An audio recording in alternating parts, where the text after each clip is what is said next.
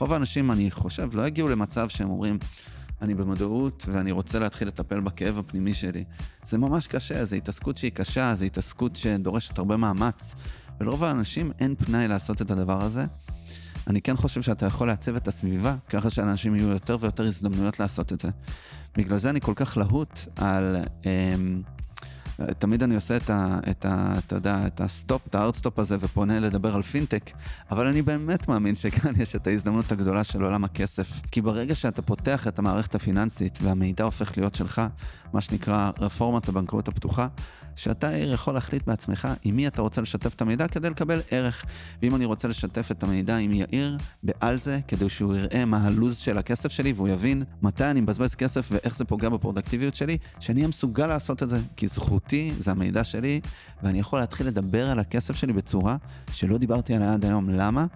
כי זה מעלה את רמת המודעות אצלי, ואולי זה מייצר הזדמנויות שברגע שהמודעות באמת בגבוה, בנוגע לכסף שלי, בנוגע למידע הפיננסי שלי, אז פתאום בום הזדמנות, בום הזדמנות. וואו, איזה שיחה טירוף הייתה לנו פה. אה, אני ויובל סמט, מנכ"ל ומייסד רייזאפ, שידועה כאפליקציה שמתעדת את ההוצאות שלכם ומנתחת אותם, שני אנשים שבמקביל התחילו להשתמש במושג על זה כדרך להגיע לתחושת אה, מסוגלות. אני עושה את זה דרך זמן ומשימות ופרויקטים, ויובל והצוות שלו פיתחו מוצר אדיר שבונה את המסוגלות דרך כסף. אבל זו שיחה שלא באמת דיברנו בה על כסף, ואנחנו לא באמת מדברים פה אף פעם על זמן בפודקאסט הזה. אנחנו תמיד מדברים על שימוש נכון במשאב שזמין לנו, כדרך להצמיח את עצמנו כאנשים, כדרך להתפתחות, כדרך אפילו לבנות את תחושת המסוגלות שלנו. ברוכים הבאים לפודקאסט של הזה, אני יאיר יונה, לא אמרתי את זה. אז זה הדבר שאנחנו כל הזמן מדייקים ומשייפים וכולי.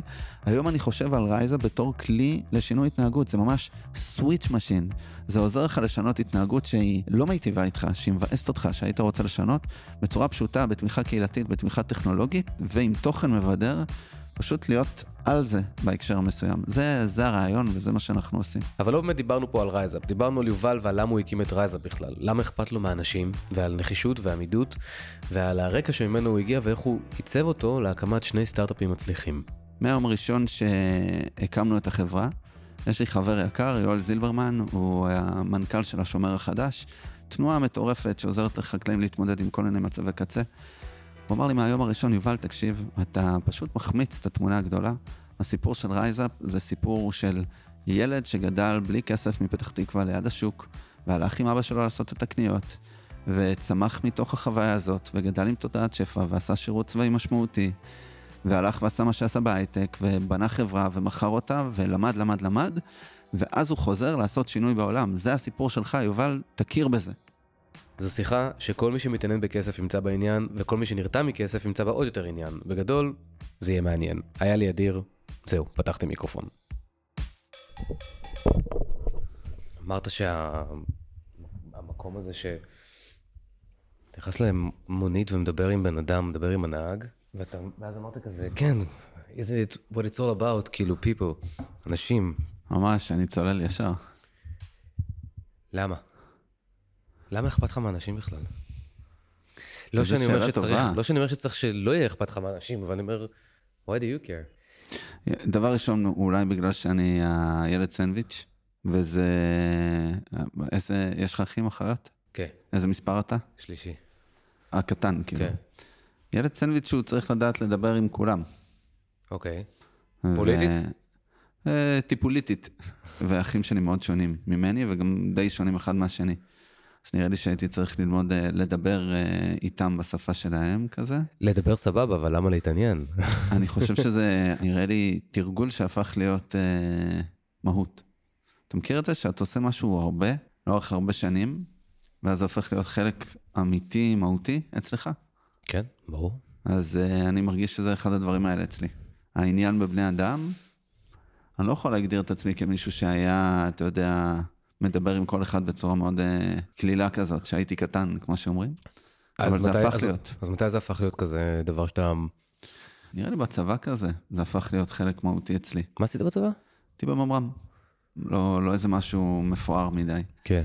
אבל uh, נתקלתי באנשים שונים ממני והייתי מפקד של 40 uh, uh, נשים צעירות, נקרא לזה ככה. בממר"ם יש כזה מרכז שליטה ובקרה, שונים בו לטלפונים מכל הצבא. אוקיי. וזו פעם ראשונה שהייתי צריך להתמודד עם אה, אה, בחורה בוכה, ואני אמור לעזור לה בסיטואציה. והייתי כולה בן 20 וקצת, אתה יודע, קצין צעיר כזה. ואני חושב שפשוט עברתי את הבית ספר הכי משמעותי בעולם לאמפתיה. וזה וואלה. פשוט דרש ממני, כן, דרש איזה ממני... קטע שדווקא בצבא קיבלת בית ספר כזה גדול לאמפתיה. כי נכון. זו מערכת כל כך קרה וכל כך כאילו לא אנושית, ואתה הצלחת למצוא בתוכה את הנתיב שלך להיות... תסביר רגע איך זה מתבטא, איך זה בא לידי יש ביטוי. מצב שזה מצא אותי, איכשהו... זו מערכת שמנווטת אותך גם, שגם טובה באיתור וטובה בהשמה, נכון? לגמרי. אז מאתרים אותך בגיל צעיר יחסית, במקצועות אה, ספציפיים, נגיד ביחידות טכנולוגיות, ואז שמים אותך בנתיב שכנראה שאתה על- עלול להיות טוב בו. כן.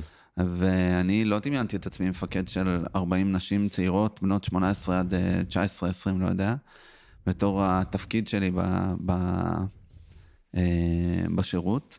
אה, אבל אה, זה, יצאתי לקצונה, חזרתי, זה היה התפקיד, זה מה שעשיתי. אה, ופתאום אה, הפער בין להשיג את המטרה לבין הכוח אדם שאיתך בצוות, היית צריך לעבור דרך אה, הרבה מאוד אה, בכי והפרעות אכילה, ואבא נרקומן, ואימא שלא תומכת, ובאמת כאילו, לא, לא חשבתי שאני אצטרך אה, לעשות תפקיד כזה, כאילו לא, לא תכננתי, הייתי טכנולוג, כאילו, מה הייתי? שזה גם מעניין, זאת אומרת, כן. אתה, זה לא שכאילו באת, לא יודע מה, לאיזושהי יחידה, וואטאבר, בשריון, ומצא נכון. את עצמך בן אדם שהוא כאילו מתקצן על אנשים, ואז אתה צריך להכיל בעצם את כל הקבוצה. זה פתאום, זה באת למקצוע טכנולוגי מאוד, אתה באת נכון. לדבר עם מחשב, או משהו בסגנון. אני- התפקיד שאני עשיתי בצבא מלכתחילה לא תפקיד של מתכנת, אלא יותר אה, איש סיסטם, מה שנקרא, כזה מנהל מערכות הפעלה וכאלה. אה, והשיבוץ שקיבלתי בממר"ם אחרי הקורס היה במרכז שליטה ובקרה, שבעצם אה, עוזר לאנשים שמשתמשים במערכות להתמודד עם כל מיני בעיות. כן. וגם זה, כנראה לא סתם, אתה יודע, במקום שבו יש לך יותר אה, יכולות אה, חברתיות לדבר עם אנשים ולפתור בעיות. ותמיד סקרן אותי יותר המרכיב האנושי בטכנולוגיה מאשר הטכנולוגיה עצמה. זה קו נורא מעניין בין, ה, בין הילד אמצע הזה לקו של הממר"ם, ואז בעצם, אתה יודע, אני, אתה גם לא יודע על מה הפודקאסט הזה בעצם. כי אני לא, לא. הכנתי אותך. כן, אני צולל ישר לתוכו. לא, וזה, וזה מצוין, שאמרנו. וזה מצוין, אז אני, אני אתן לך קו- קווים כלליים, כן? אני כאילו פחות מעניין אותי לשמוע על רייזאפ. אני אשמח לדבר על רייזאפ בכיף, אה, אבל אוקיי. רייזאפ החברה, כפרה עליה, היא לא הפוקוס של הדבר. כי אתה. תתראיין על רייזאפ אה, במיליון מקומות וכולי כן. וכולי. אני, מה שדווקא מעניין אותי זה אנשים שמאחורי העשייה של עצמם. ואתה יודע, זה פודקאסט של אנשים שהם על זה. ואנחנו נדבר תכף גם על המושג הזה, ו... קדימה. כ- על מה זה זה חלום בעצם... שמתגשם, נדבר זה איתך על זה. בדיוק, בדיוק, זה חלום שמתגשם בשנינו.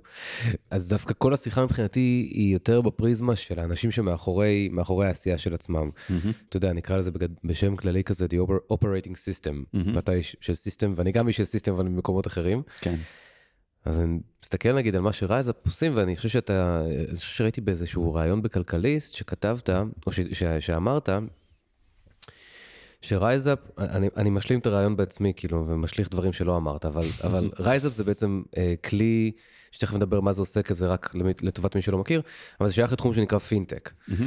ופינטק, בבסיסו יש שני אלמנטים מאוד מאוד קרים, פיננסים וטכנולוגי. ואתה בעצם בשיחה הזאת בכלכליסט אמרת שמשהו בסגנון, בציטוט חופשי, שהמקצוע שלכם או העבודה שלכם זה שינוי התנהגות. מהמם. ולא לשפר את המערכת הפיננסית כדי שתונגש whatever, כאילו אנחנו לא עושים אה, UX/UI עבור אנשים, מהמם. אנחנו באנו לשנות התנהגות. נכון. ואז אני אומר, אוקיי, יש פה קו מאוד מעניין בין הילד סנדוויץ' למפקד על 40 אה, פקודות, ואולי עוד תחנות בדרך שאולי כן. לא תגיד לי, מהמם. שהם כולם מתייחסים בעצם להיבט של אני רוצה לעשות שינוי בעולם. אני חושב שבפינטק יש הזדמנות מדהימה להשפיע על חיים של אנשים אה, בצורה שעוד לא קרתה. אני לא זוכר איפה זה היה לפני כמה זמן, דיברתי עם מישהו, יכול להיות בפודקאסט, אה, שהוא אמר לי, אז בעצם אתה לא, לא מתעסק בפינטק, אתה בעצם אה, פינתרפיסט. פינט, אותו, בואנה. Fintherapist. בואנה, איזה יציאה. תרפיסט, כאילו. כן, אני באמת חושב שלפינטק יש אה, הזדמנות לעשות תרפיה להרבה מאוד אנשים. מעניין. אני מדבר על כסף בצורה שהיא הרבה יותר אה, תרפיוטית מאשר פיננסית אובייקטיבית. איי וואה. אני חושב שהחיבור בין מסוגלות עצמית לבין אימפקט פיננסי, זה מה שיוצר financial well-being, וזה ממש הדבר שאני עוסק בו ביומיום, כאילו, עם קשר לרייזאפ, בלי קשר לרייזאפ. כנראה שזה נוצר איפשהו מתוך, אה, אתה יודע, איזה, איזה flywheel פנימי בבטן. של? לעזור לאנשים אה, לשנות את המצב הכלכלי שלהם. אצלי זה תמיד אה, מאוד מחובר ללעזור לאנשים כזה לחדד את עצמם. אה, זה דבר שאני עושה המון עם הרבה חברים, או, חברות שאני משקיע בהן, או סתם אנשים שאני פוגש בדרך. שמה, אה, אתה רואה את המעבר? אתה ש- רואה איזשהו סוג של תמונה של המעבר ורואה את עצמך כמי שאמור, מי שיכול to be at service. אתה אה, מכיר את זה שלכל מקום שאתה מגיע, אתה פתאום מוצא את עצמך ממלא את אותו תפקיד, אז כנראה שזה התפקיד כן. של חייך? לגמרי. אז אני זה. אני כל פעם מוצא את עצמי, המשייף? המחדד, ככה. החברים שלי אה, קוראים לי. כן, זה מה שכתבת גם. אפילו בדבר. כתבתי לך, כאילו, אם אתה בא אליי עם עיפרון, אני מבטיח לך שתצא יותר חד. לא בטוח שזה יהיה הדבר הכי טוב אה, ש... אבל זה חידוד באספקט, זאת אומרת, אני גם מחדד, אבל אני, נגיד, החידודים שלי במקום. אני מרגיש שיותר רגשיים, תמיד יהיו יותר חזקים מאשר... אה, תבוא אליי עם בעיה של העסק, סתם אני אומר, אז אני אשאל אותך עליך, ואני אדבר איתך עליך, ודרך עצמך אני אולי אפתור, אעזור לך לפתור את הבעיה של העסק, אבל אני לא אהיה כזה חזק באותה מידה כמו ב... אתה יודע. אז בוא, בוא... אז איך זה יהיה אצלך, אז נגיד? בוא נדבר רגע על אה, שינוי התנהגות. אם אתה רוצה לעזור לבן אדם לשנות התנהגות מהתנהגות מסוימת להתנהגות אחרת, אז אתה צריך להשפיע גם על הרציונל, גם על הרגש וגם על הסביבה של האדם. גם על הרציונל, גם על הרגש וגם על הסביבה של האדם, אז נכון. בטוח שזה מה שאתה עושה, לא משנה עם איזה בעיה באים אליך. אמ, השאלה היא מה נקודת הכניסה. כן. יש אנשים שצריכים את ה-80 אחוז אמוציה, אז זה מה שאני שואל, 15% איפה, רציונל. איפה אתה מרגיש שאתה נותן את יותר את העניין? אה, בחידודים שאני עושה, אני חושב שזה מתחיל רציונלי, אבל זה מאוד אמוציונלי. כן, כי זה כרוך. זה, עניין לא- של טריגר. השאלה כן. עם, עם איזה כלי בן אדם בא אליך, אז כן, השיחה היא הרבה פעמים שיחה עסקית, אה, על איך אני עכשיו מציג את ההצעת ערך בצורה טובה יותר ללקוח הזה, כן. אבל היא תמיד שאלה של אימות שלך עם עצמך. האם אתה מאמין שהמוצר שלך באמת יכול ליצור את הערך? לגמרי. האם אתה מאמין שהחברה שלך באמת עומדת בקנה אחד עם המותג שאתה מנסה ליצור? אני חושב שהרבה פעמים המאבקים שלנו עם עצמנו באים לידי ביטוי בחוסר היכולת שלנו להגשים את מה שהחברה שהקמנו, המוצר שאנחנו בונים, אה, עושים עד הסוף. אני חושב שגם אני בעצמי, הרבה פעמים מגביל את עצמי בגלל, איך אני אגדיר את זה? חוסר אמונה לגמרי, לגמרי, לגמרי, שמה שאני יודע שיכול לקרות, מה שאני מרגיש שיכול לקרות, באמת יכול להתממש במציאות. בסוג של ענווה כזה, אני אומר, טוב, אני מסתכל על הדבר הזה, אני לא מבין אותו עד הסוף, אז לא בטוח שאני אצליח לעשות את זה ממש ממש טוב. אבל אתה אמרת, כשאני מרגיש את זה ורואה את זה, ובדרך כלל כשמי ש... אם יש דבר שהוא משותף נגיד לכל מי שישב בכיסא שלך פה היום, ב- בפודקאסט הזה, זה שדבר שכולם אמרו אותו דבר, ואני מאוד מסכים עם זה, שוואנס אתה כן מרגיש את העניין הזה, אתה יודע שזה הולך לקרות. זאת אומרת, זו ידיעה שלא קשורה ל... אין בה ספק בכלל. אתה בעצם אומר, אני מנסה להבין מה אתה בעצם אומר. אתה אומר, כשאני רואה את זה אני עדיין מפקפק, או יש בי ענווה שמונעת ממני לראות את התמונה? Mm, זו שאלה מעניינת. אני חושב שזו שאלה של קונביקשן, אוקיי? אוקיי, זו תסביר. שאלה של רף שאתה צריך להגיע אליו, של אמונה שנגיד אה, מבוססת על מספרים, או אמונה שמבוססת על תחושה. אני חושב שהרף של האמונה אצלי, להגיד, אוקיי, אני ראיתי את הדבר הזה ואני מאמין שהוא קורה, ואני עף על זה בכל הכוח, הרף שלי הוא קצת יותר גבוה, ולוקח לי קצת יותר זמן להגיע אליו. זה ענווה או חשד? עזוב את המילה חשד, חשד זה מילה קשה, אבל זה ענווה או... או שזה נגיד, אתה יודע, אנשים שכאילו הם יותר אולי אמפיריים, מדענים במקום מסוים, יצטרכו עוד איזה שהם אקסטרה של... תביא לי עוד איזשהו כזה פרוף כזה וכזה זו וכזה. שאלה מה זה מעניינת, כי זה... אני לא מגדיר את עצמי כבן אדם מאוד מאוד רציונלי, אני חושב שאני הרבה יותר אינטואיטיבי ופועל מהרגש, אה, אבל דווקא במקום הזה, אני כן חושב שאני צריך איזה אמונה רציונלית כדי לפעול רגשית. You know אני- what I mean? ברור, אתה חייב ש...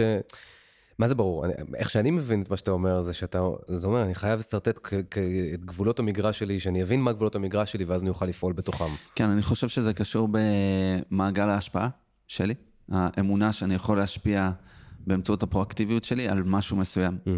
ואני צריך ביסוס מאוד מאוד חזק שאני חווה, שאני מסוגל להשפיע את ההשפעה שאני רוצה ליצור. זה, זה המקום הזה שאתה אומר, בגלל שיש לי מעגל השפעה גדול, במקרה שלך היום במיוחד, אה, או בקרב תפקידים שעשית לפני כן כקצונה וכולי וכולי, זה, אתה רוצה לוודא שאתה, שזה מדויק כי יש לך את החשש, או סוג של אחריות שמא? אני חושב שאתה קולע, שהחוויה האישית שלי, של, שלי בחיים, היא תודעת שפע שאין לה שום קשר ל, ל, למציאות. כאילו, תמיד הייתה לי תופעת תודעת שפע מאוד אה, אה, חזקה. אה, גם שלא היה לי כסף, ואתה יודע, גדלנו יחסית בצמצום, אבל אני תמיד הרגשתי שהכל אפשרי. ככה, זה החינוך כנראה שקיבלתי בבית. ותמיד כשאתה פועל, אה, אה, ובעצם לאורך זמן שפעלתי עם תודעת שפע, עדיין לא היה משהו שגרם לי לעצור ולחשוש שאולי אני לא מסוגל לעשות את הדבר הזה, אבל כן הייתי צריך להגיע לרמה מסוימת של אמונה, mm-hmm. שהיא ברמה די גבוהה של שכנוע, כדי שאני אוכל wholeheartedly ללכת על זה. אז אני אתן לך ממש אה, דוגמה מעצמי. אוקיי. Okay. מהיום הראשון שהקמנו את החברה, mm-hmm. יש לי חבר יקר, יואל זילברמן, הוא המנכ"ל של השומר החדש, תנועה מטורפת שעוזרת לחקלאים להתמודד עם כל מיני מצבי קצה. הוא אמר לי מהיום הראשון, יובל, תקשיב, אתה פשוט מחמיץ את התמונה הגדולה.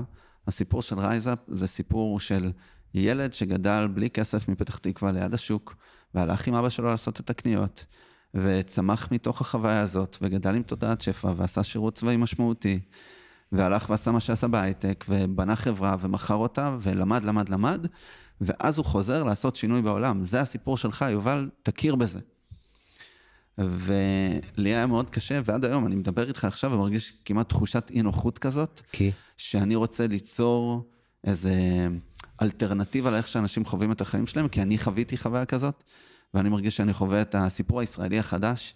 אתה יודע, גדלתי בשנות ה-80 במחסור יחסי, שירתתי שירות צבאי משמעותי, אה, עשיתי קריירה בהייטק, מכרתי חברה, ואני חוזר כביכול למעגל הכי משמעותי מבחינתי כאן בישראל, כדי לעזור לאנשים ליהנות מ-financial well-being, כי אני יודע שזה אפשרי. אז לבוא ולשים בחזית את הסיפור הזה ולהגיד לך, יאיר, תקשיב, אפשר, כי אני עשיתי. זה מביך אותי, זה כאילו לא, לא גורם לי כאילו... מה אני בא להגיד לך? שאני רוצה, זה, זה, אני זה, רוצה שתחווה חוויה דומה לחוויה שלי? אבל זו שאלה של framing, כי אתה לא, כי כשאתה מנסח את זה ככה, ברור, הייתי אומר לך, הנה הדלת, בבקשה, אדוני יצא מהדלת. או, או שהיית נרתם, היית אומר, בוא, בוא תספר לי עוד קצת לא, את הסיפור שלך. אבל, נכון, אבל אתה גם היית יכול להגיד באותה מידה, תשמעו, אתה יודע, אני נגיד שאני מדבר עם אנשים על מה שאני עושה בעל זה, אז אני אומר, תקשיבו, אם, אם לא הסיפור האישי שלי, שזה עם טראומה מהשירות הצבאי, אני לא יודע אם הייתי יכול לעשות את מה שאני עושה היום. זאת אומרת, כן. מה שאני עושה היום הוא... הם הכלים, מה שאני מלמד אנשים, או מה שאני מדבר עליהם, זה, זה הכלים, מה שאתה קורא financial well-being, אז אצלי זה סדר וארגון well-being, mm-hmm. שזה, תכף נדבר קצת על ההגבלות ביניהם. כן. אבל זה אותו דבר, אני, אני מחויב להציג לך מאיפה באתי, mm-hmm. ולהגיד לך, תשמע, fucking things are, things are fucking doable. זאת אומרת, זה לא איזה משהו שאני אומר כזה, אני, לא נעים לי, כי... כי לא, ממש לא. אני, אני מבחינתי דווקא להפך. שם את זה הכי בפרונט. הנה הסיפור שלי, גדלתי משפחה ברמת גן, ממוצעת, רגילה, הכל סבבה, טה-טה-טה, היה לי איזה אינצידנט בצבא, mm-hmm. שבעקבותיו אחרי זה שוחררתי, צילק אותי ל-25 שנה קדימה, ואני כל החיים האלה מנסה להתמודד mm-hmm. עם הצלקת הזאתי, ואם לא הכלים שלי, שאני משתמש בהם, לא הייתי מרגיש מוגשם, שזה לא היה עוזר לי לפתור את הבעיות, לפתור את ה... אתה יודע, לעבוד עם הצלקת. אז כן. אני חושב שזה זה, זה המצווה שלי. מה שאתה, מה שאתה רואה בתור לא, לא נעים אני רואה את זה, וואו, זה הכי מצווה אז, ב, אז זהו, אז בעולם אני, מבחינתי. אני לא חוויתי את זה כלא נעים, אלא אני חוויתי את זה כענווה, ואני אסביר למה. אוקיי. או אם, אם אתה מסביר את זה באנגלית, uh, צניעות, מודסטי, uh, uh, you act modest, but you are humble.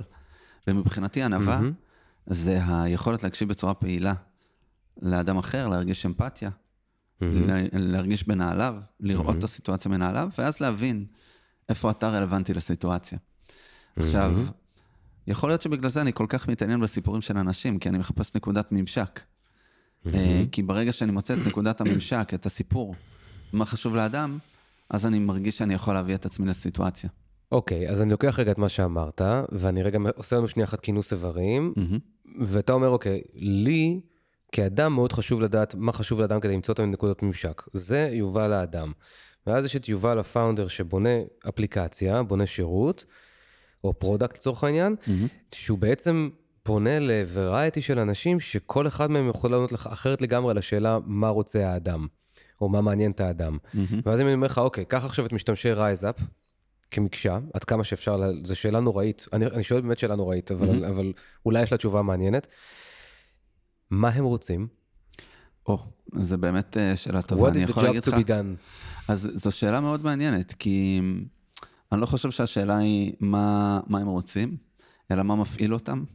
כסף זה כן. עניין מאוד רגשי, מהמם. והטריגרים שאנחנו רואים אצל אנשים הם טריגרים שקשורים ב... התחתנו, ואנחנו מאחדים חשבונות, ווואלה, לא יודעים לה- מה לעשות עם זה. או מאוד היינו רוצים לקנות דירה, אבל לא ברור לנו שאנחנו מסוגלים. קנינו רכב שהוא קצת יקר, יקר מדי, וזה חונק אותנו בהחזר החודשי. או נמאס לנו מהאוברדרפט הזה, אי אפשר יותר, אנחנו רבים על זה פיצוצים בבית.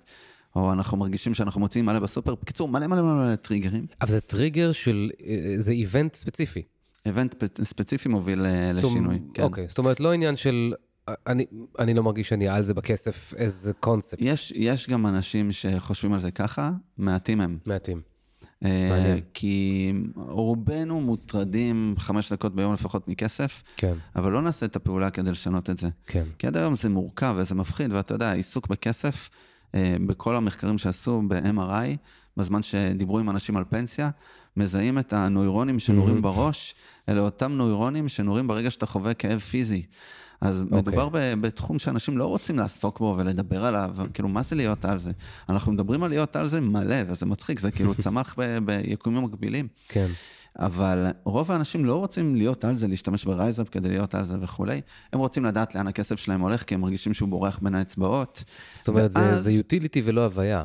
אז אני- חושב שהטריגר הוא יוטיליטי, והופך להיות... ואז הופך להוויה, כי אתה מבין די מהר שבסוף מדובר באופטימיות מול האתגר, מהמם. במסוגלות העצמית שלך, שזה בעצם מה שקובע את היכולת שלך לשנות את הסיפור שלך בהקשר של הטריגר המסוים.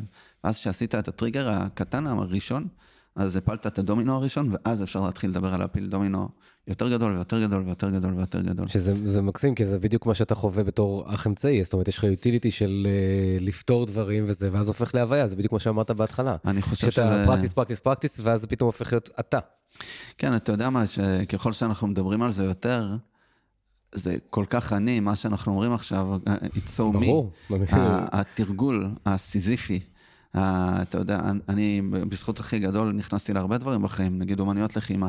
15 שנה של אומנויות לחימה, של יום-יום להתאמן, ותמיד לטפס לאט-לאט לתחתית של המדרגה הבאה. כן. זה ממש המבנה אישיות שלי, זה, יש בזה משהו שהוא סיזיפי כזה, שאתה מבין גם שאתה עומד לעבור מסע של צעד ועוד צעד ועוד צעד, וכנראה שהוא יהיה קשה. וזה מאוד מתחבר ל, ל, למהות אה, היפנית על אופטימיות. יש מילה שאני מאוד אה, אה, מחבב, ואפילו כעקתי, אה, רקנטקי. זה אומר רואה את החיים ממעוף הציפור, מצד אחד. מצד שני זה אומר אופטימיות. עכשיו, איך יפנים מסתכלים על אופטימיות? העובדה שיש הרבה אתגרים בדרך, זה מה שמייצר אופטימיות. יש מהות לעבודה הקשה. וככה אני חווה את זה כאדם, באמת. אני בן אדם של עבודה קשה, זה הפיצ'ר העיקרי שלי. והתמדה. וכנראה שמתוך הדברים האלה אני באמת מתפתח כאדם ומסגל לעצמי מיומנויות וגם רכיבים באישיות. אז אה, פתאום זה, זה נהיה מאוד ברור.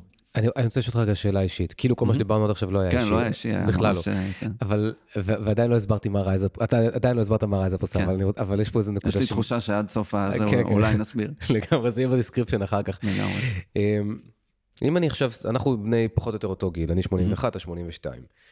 אה, אתה גדלת בעיר האורות פתח תקווה, אני גדלתי בעיר האורות רמת גן. שניהם, מנהטן זה לא.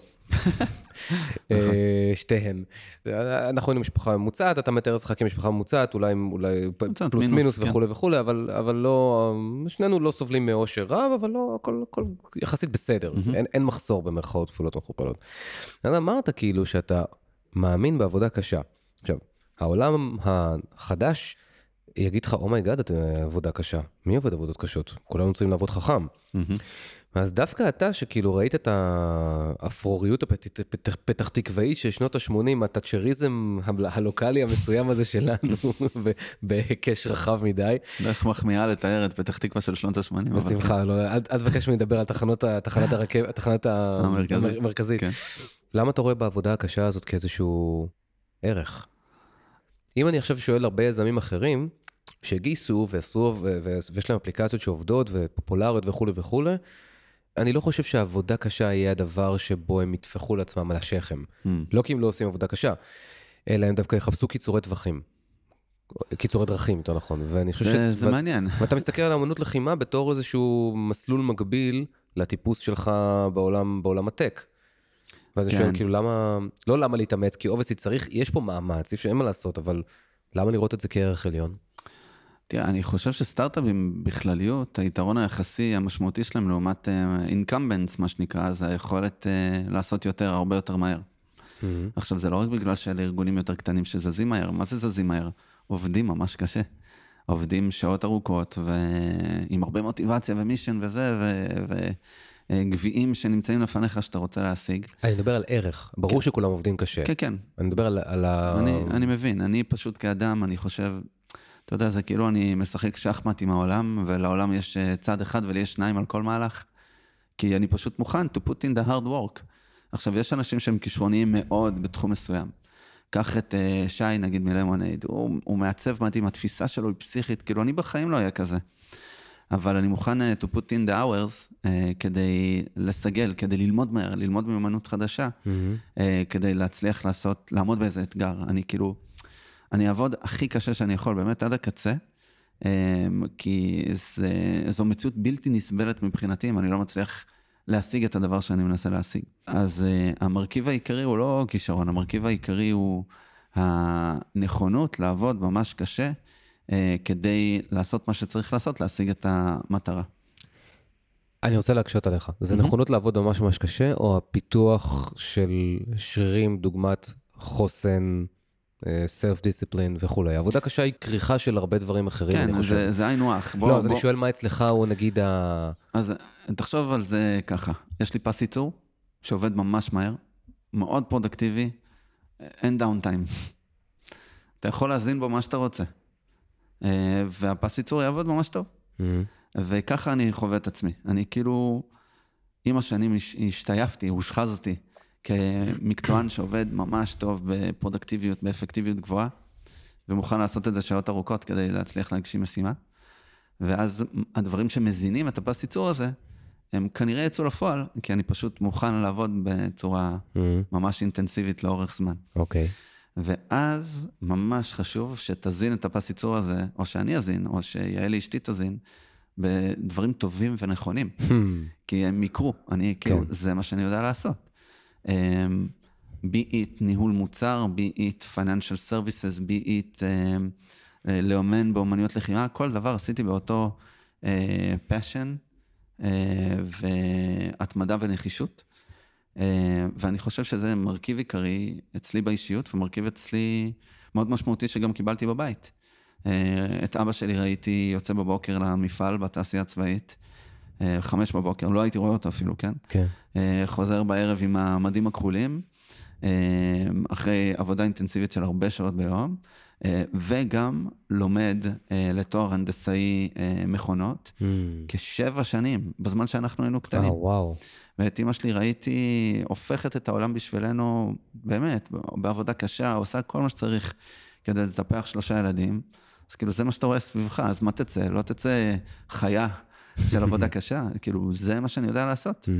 ואתה תבוא ותגיד לי עכשיו, יובל, תקשיב, אולי אה, נטוס לקוסטה ריקה ונקים מרכז לטיפוח אה, חיות אה, פצועות, אני לא יודע מה. אני אעשה את זה באותה אינטנסיביות ו passion, כמו שאני מוביל את רייזאפ.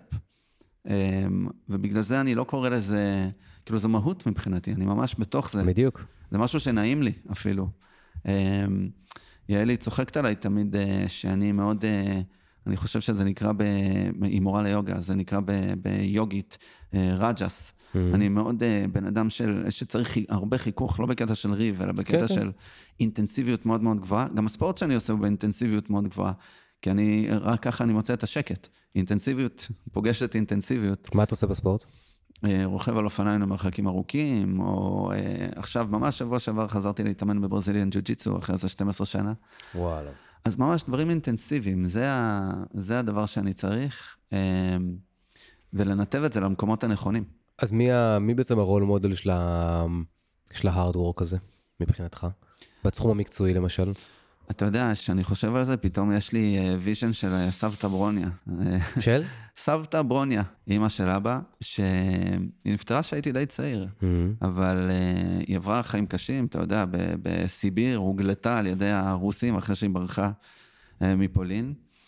ואני זוכר אותה, אישה רזה רזה רזה עם ריח כבד של סיגריות. הם גרו, uh, סבא וסבתא שלי גרו ביד חרוצים. בבית כזה, אתה יודע, מאוד מאוד מאוד צנוע. עם uh, כל הנגריות מסביב, זה יד חרוצים יד של חרוצים. פעם, לא היום, uh, אתה יודע. גם היום באמת חרוצים זה לא כזה... כן, זה, זה לא אבל- בניינים... אה, זה עדיין אזור תעשייה. כן, אז, אז תחשוב אה, יותר קשה כזה. חיים סבן, היה לו אולפן הקלטות מאחור, היינו Mm. אוספים הקלט, אה, קלטות כאלה מה, מהרצפה, מקשיבים להם, היה מצחיק. ואני זוכר אותה אישה מאוד מבוגרת, כזה מתקתקת את הכל בבית, כזה. יש לי דמות שלה, את התמונה שלה מבשלת כל הזמן, כאילו שהיינו באים לשם. כן. יש לי את הדמות שלה עם אה, מלכודת אה, של אה, חולדות, תופסת את החולדות שרצות להם שם, ועושה. מה שצריך כדי זה. אז אני חושב שגדלתי עם, עם דמות כזאת. חוויתי את זה מאוד דרך ההורים שלי גם, אז אני חושב ש role models לעבודה קשה זה ממש הסביבה הכי הכי הכי קרובה אליי. אשכרה. קשה לי לחשוב על דמות חיצונית שלמדתי את זה ממנה. אז ממש, כאילו, סבתא, הורים, זה מה שחוויתי. ואם אתה עכשיו צריך לחפש את ה... ברגעים שאתה פחות מצליח לתת את הפייט. אצלי זה מאוד חברים, אצלי זה מאוד... אה, אם משהו לא מצליח, אז יש לי checklist, ממש, שבאופן די מצחיק, הוא מבוסס על תיאוריית המסוגלות העצמית של אלברט בנדורה, שהיא תיאוריה שאני מאוד מאוד אה, מעריך ומאמין בה, ורייזאפ מושתתת עליה. כן. אז אני ממש מתחיל לעבור על ה checklist. אני כזה, אוקיי, מה הדבר הראשון שצריך לעשות? לקבל תמיכה מגורם בר סמכה. ואז אני כזה אומר לעצמי, טוב, מה אני מרגיש עכשיו? ממה אני מאוכזב? טוב, אני אתקשר ליאיר, שיעזור לי להיות על זה. ואז אני, אני חווה תחושה כזאת של, אוקיי, זה קצת עוזר לי לאופטימיות עם הסיטואציה. או אני צריך uh, תחושת שליטה. אז מה מייצר לי תחושת שליטה? Um, לחשוב על uh, מישהו שמתמודד עם דבר דומה ולהתקשר אליו ולהגיד, אוקיי, אולי, אולי הדבר הזה אפשרי ומייצר לי תחושת שליטה, או שאני אסתכל על, uh, על נתונים ואני אגיד, אוקיי, אוקיי, בעצם אני על זה. כמו, כן. אתה יודע, בניווט, שאתה חוזר לנקודה הכי גבוהה שהיית בה, ואתה אומר, אוקיי, אני מפה." מבין איפה אני נמצא. כן. והשלב הבא זה להיזכר בהצלחות, individual success, זה דבר שהוא ממש ממש אה, חשוב, כאילו להיזכר בהצלחות שלך. זאת מתודולוג, מתודולוגיה של יפתח, אה, השותף שלי, ה-CTO אצלנו ברייזאפ, הוא תמיד לפני סיבוב אה, גיוס, הוא מייצר לנו timeline והוא ממפה את כל הדברים המוצלחים שעשינו בחמש שנים האחרונות. אתה מסיים את הסשן הזה, אתה אומר, fuck yeah, אני הולך אה, לכבוש עכשיו את הסיבוב גיוס הבא. כן. אז זה הדבר השלישי, לחוות הצלחה, והדבר הרביעי זה לראות אנשים כמוך מצליחים. אז אני חושב שזה היה... רגע, אז הדבר הרביעי זה לראות אנשים כמוך מצליחים, אז אתה הולך ועושה דברים עבור אנשים אחרים כדי לעזור להם להצליח? לא, אז זה ממש פשוט להסתכל- להסתכל to מהצד? observe, מהמם. אה, זה תיאוריית הלמידה החברתית, היא מבוססת על זה שאתה יכול לצפות באנשים כמוך וללמוד מהם. אתה רואה ילדים עושים את זה, נגיד בגן, מחקים ילדים אחרים באיך שהם עושים דברים. אז זו דרך מצוינת ללמוד, ודרך מצוינת לבנות אופטימיות מול האתגר שאתה, שניצב לפניך.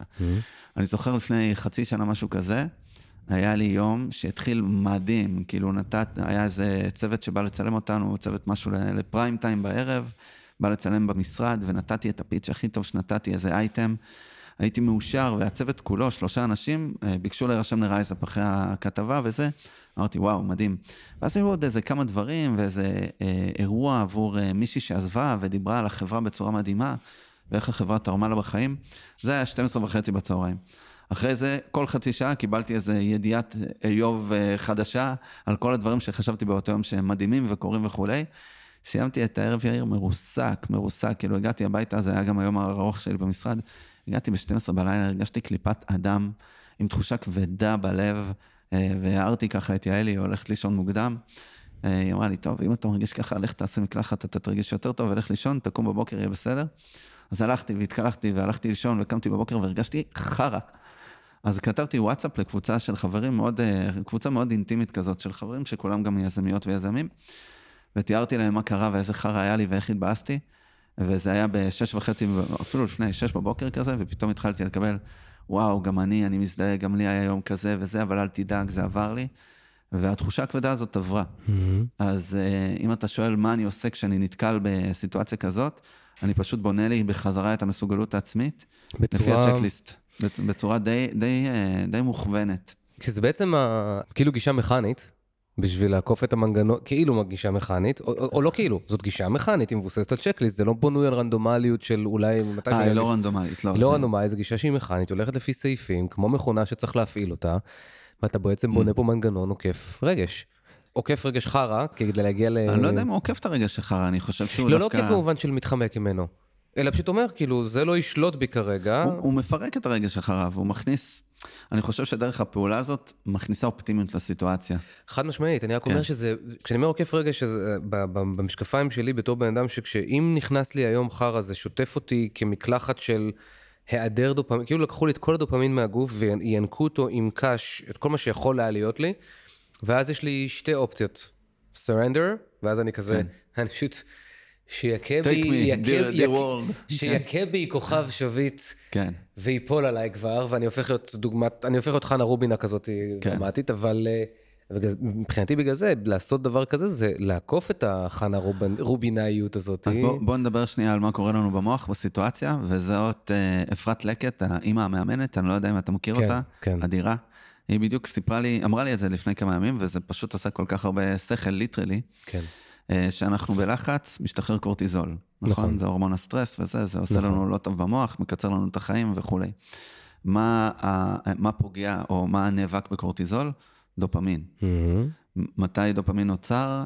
בדרך. למשהו. אז אתה צריך בעצם להניע מנגנון אחד כדי שישפיע על המנגנון שגורם לך. להרגיש לא טוב. חד משמעית. ואז השאלה היא איך אתה יודע להפעיל ככה מנגנון. עכשיו, הרבה פעמים זה לא דבר שהוא כל כך מובחן ומובהק. אמ, אתה לא שם לב שאתה עושה את זה, כאילו עצם כן. זה שאתה הולך ועכשיו, היי, אני בדיוק קורא מאמר שנורא מעניין אותי, אז אתה בעצם, you going towards something, אז דופמין משתחרר, אז אתה נכון. לפעמים זה לא בצורה מודעת, אז נכון, לגמרי. אז, אז בגלל זה העניין הזה של, אני כן ניגש לצ'קליסט הזה בצורה מאוד מודעת, כי בזה אני עוסק. כן? בדיוק. ואז, אה, ואז יותר קל לי אולי לצאת ממצבים כאלה. האמת שגם אחד הדברים המעניינים זה לדעת לזהות את המצבים האלה אצל אנשים אחרים, ולנסות לעזור להם בסיטואציה. כי אתה ממש יכול לראות בן אדם שמה שהיה עוזר לו עכשיו זה לראות ממש מישהו בסיטואציה כמו שלו, מצליח. אה, אז יש לנו ממש אה, פורמט כזה, לי ולעוד חבר. אור בוקוב זה המנכ"ל של ון, אנחנו קוראים לזה באתי לעזרת חבר, ראשי תיבות בלח. אם אנחנו מזהים מישהו שנמצא בסיטואציה, נדבר איתו, זה הרבה פעמים בקונטקסט יותר יזמי, נעשה בלח אה, לטובת משהו מסוים, מבלחים. מבלחים, כן, וזה עובד בצורה מדהימה, וזה גם ילווה בקבוצת וואטסאפ, שנעשה פולו-אפים כמה ימים אחרי. אה, וואו, אוקיי. ממש, עשינו את זה כבר הרבה פעמים, וזה פשוט אה, גורם לבן אדם להאמין עוד פעם, גורם לו להרגיש אופטימי כלפי הסיטואציה. וזה מחזיר אותי בדיוק לעניין הזה ש-you care. אתה בן אדם שאכפת לו. מאנשים. אכפת לי להיות חבר טוב. להיות חבר טוב זה בין המוטיבים הכי משמעותיים מבחינתי. זה מתקשר בעצם ל... לחוק הקרמה הבודהיסטי. כי בעצם כדי לבצע תיקונים קרמטיים, אתה הולך ואתה מתביית על, הדבר, על הבן אדם שזקוק לדבר שאתה זקוק לו באותו רגע. אז במקום מסוים זה, אתה יודע, חוק הקרמה אומר כאילו, אם אתה עכשיו נמצא בסתם, באיזושהי בעיה כלכלית, ב-whatever, אז הדבר הכי טוב שאתה יכול לעשות זה ללכת לעזור כלכלית למישהו. וכשדיברת על הצ'קליסט, אז זה קצת מזכיר צ'קליסט שאני משתמש. יש, המ- המורה שלי, המורה הבודהיסטית שלי, טרה, יש לה אה, מודל שנקרא RAIN, אקרונם כזה שקוראים לו RAIN. ו-RAIN בעצם זה R-A- R-A-I-N, וה-R מתייחס בעצם ל-recognize, זאת אומרת להבין בכלל את התחושה, ואתה בעצם אמרת, דבר ראשון שאמרת, אולי בהיסח הדעת, או שאולי זה דבר שהוא מכוון, אני קודם כל מנסה להבין מה אני מרגיש. רוב הצער של העולם יכול לקבל רידוקציה של עשרות אחוזים ברגע שאנשים יבינו מה הם מרגישים בכלל. לשים את הדברים במילים ולהגיד כזה, אני ממש מרגיש תסכול עכשיו, כי יובל הבטיח שהוא יתקשר, והוא לא התקשר, וזה פוגע לי במקום הכי, שכאילו, עוד פעם לא רואים אותי. אתה יודע מה. מעניין? להצ... לשים כוכבית לדבר הזה ולחזור אליו איזה יום אחד, לתת לאנשים הזדמנויות לראות ויזואלית את הדברים שיכול להיות שמפריעים להם. תחשוב איזה מעניין זה, שאנשים מסתובבים בלי כן. יכולת לבטא את הרגש שהם נכון. חווים עכשיו, ובגלל שאין להם את העזר שבאמצעותו הם יכולים להבין את זה, יש מלא סבל בעולם. יש לך פה סטארט-אפ, מי פרנד. זה, זה מזכיר לי ממש את ה-SDGs, ה-Sustainable, ה-Sustainable Development Goals של האו"ם. אוקיי. הם פרסמו את זה ב-2015, 17 מטרות עבורנו בתור מין אנושי. וכשאתה שואל את עצמך, איפה העולם צריך תיקון? יש אתר, ואתה ממש יכול ללכת אליו, sdgs.com, אוקיי. org, נראה לי. אתה הולך לשם ואתה פשוט יכול לבחור במה אתה רוצה להתעמק. ופתאום הבנתי שהיום להפוך להיות אקטיביסט זה הרבה יותר קל, כי אתה יכול לראות אקטיביסט איפה, ואני לא מדבר על אקטיביזם ללבוש מעיל אור ולצאת להפגנה, אני מדבר על אקטיביזם שעוזר לעולם בצורה כזאת או אחרת. אני ממש תוהה אם היה אתר כזה שמציג רגשות אפשריים, ואז אתה מסתכל על זה ואתה אומר, אה, ככה אני מרגיש. אז זה היה מאוד עוזר. אני חושב שזה, מצד אחד אתה צודק, אבל מצד שני זה דורש איזשהו, אמ, גם זה ידרוש איזשהו סוג מסוים של תחושת מסוגלות שאתה, שאתה צריך אותה בשביל לפתוח את האתר הזה. תחושת מסוגלות או עצירה? הצורך... לא, לה... הציר, לא לגמרי כן. עצירה כדי לעצור את, ה... את ה automatic pilot שאתה נמצא בו, את המוח הרפטילי שכרגע צועק כן. עליך, abort, abort, danger, danger, לגמרי. אדם חייב להיות באיזשהו סוג של מודעות עצמית שהיא פונקציה של עבודה עצמית. זאת אומרת, אתה חייב, אני חושב, לבחור בעצמך, לבחור את עצמך, mm-hmm. כדבר הבסיסי והחשוב ביותר על כדור הארץ, כדי שתוכל להיות לאחרים, והבחירה את עצמך היא, ה... היא ניזונה מהסתכלות פנימה של להבין what the fuck אתה עשוי ממנו כרגע ומה אתה חושב. הסבל של העולם, אם דיברנו על הסבל של העולם, אם אפשר להכתיר את זה בכלל באיזושהי צורה, פה בסלון הפריבילגי שלי. זה האי-ידיעה הזאת. ועכשיו אני אספר שרייזאפ זה אפליקציה שעוזרת לנהל אה, הוצאות והכנסות אה, של, אה, מחשבון הבנק, ואתה אולי תספר תכף עוד, עוד כל מיני דברים, אבל אני אגיד שאתה עוסק בלנהל שיקוף של מצב פיננסי ואני באינטרפטציה שלי כאקט של well-being, או אתה גם, אתה אמרת את זה גם mm-hmm. well-being פיננסי, או uh, איך קראת לזה? financial well-being. financial well-being. כן, כן. כי בעצם זה שאתה מסתכל על המשאב המסוים הזה, אתה לא יכול שלא לקבל שיקוף של הבחירות, של הבחירות שלך בעצם. Mm-hmm. אני מסתכל על ניהול של משאב הזמן, שהוא בדיוק אותו דבר. חד משמעית. אצלך, אצלכם במחלקה עוד אפשר לייצר יותר mm-hmm. כסף, אבל אצלנו במחלקה אי אפשר, יש scarcity אמיתי. Mm-hmm. אה, אבל זה בדיוק אותו דבר, זאת אומרת, כשאני אומר לאנשים, יש ציטוט כזה של אה, אה, גיינסבורג מבית המשפט העליון, שאומר, The way we spend our time reflects our true values, או משהו בסגנון הזה, איך שאנחנו מבזבזים את הזמן, מראה על הערכים האמיתיים שלנו. ואז אני אומר כזה, אם אתה נמצא היום חצי יום באינסטגרם, אתה, אתה קונה את המשפט הזה שזה משקף את הערכים שלך באמת, ואז כל אחד יגיד, מה פתאום, חס וחלילה, אני, מה פתאום, וכזה, כן, אבל שם אתה שם את הכסף שלך, או את הזמן שלך. נכון. אז עשיתי פה עכשיו רגע איזשהו דיטור, גם כדי לספר מה אני ואתה עושים, ולמה שנינו משתמשים בעצם במושג הזה שנקרא על זה. אני לקחתי את זה בשביל רושם לחברה, אתם משתמש, משתמשים בזה בצורה פריקוונט, נכון. ואחלה, 30 אגורות על כל שימוש. ולמרות שנראה לי שאתם הייתם לפניי, אז, אז אני צריך לשלם לכם. זה רעיון שנוצר בעולם והיה צריך להתממש, אז כן, הוא כנראה קורה בהרבה ערוצים שונים. אבל אני חושב שרק כדי לסגור, לסגור את הלופ הזה שפתחתי, שיש פה עניין ש... אה, עוד אל תסגור אותו, כי אני רוצה להגיד עליו. לא, לא, אני סוגר אותו רק כדי ש... כי פתחתי סוגריים ארוכים כן. מאוד, ואני עם ה-ADHD שלי חייב איפשהו לסגור אותם, אחרת אני כאילו עוד שנייה כן, נמס לך. אני נמס לך כאן, כן. כן. אז נראה לי באמת העניין הזה של הזיהוי, מה אתה מרגיש, הוא הפונקציה של המסע ההכרחי של כל אחד מאיתנו להיות במודעות עצמית. שזה מסע שעם כל זה שאולי אני ואתה מסתובבים בחברות של אנשים שכן עושים את זה, ה-vast majority של החברה האנושית לא נמצאת בכלל בשיח הזה, כי הוא נתפס כפריבילגי. כן ולא, כי היום יותר ויותר אנשים אוכלים קייל, ויותר ויותר אנשים אוכלים קינוע, ויותר ויותר אנשים עושים יוגה, ויותר ויותר אנשים עצור, עומדים על הראש. עצור. זה, אני, אני מכבד את זה, אבל אני מרגיש במקום מסוים, ואני לא אומר את זה כביקורת, mm-hmm. שזה כאילו קצת, ואולי זה, זה פשוט חלק מהדרך, זה קצת ה-easy part. כי לשאול את עצמך, מה כואב לך באמת, mm-hmm. זה לא לקנות קייל. ואני לא, חלילה, חלילה לא אומר שזה, לא, לא שווה, חושב... שזה שווה פחות או משהו כזה, אבל לא, לזה, לא לקהל אני מתכוון. אני לא חושב אבל שאנשים צריכים, עוד פעם, אני בן אדם של אה, צעדים קטנים והתמדה בהם, וליצור את הסביבה שמאפשרת את ההתמדה בהם.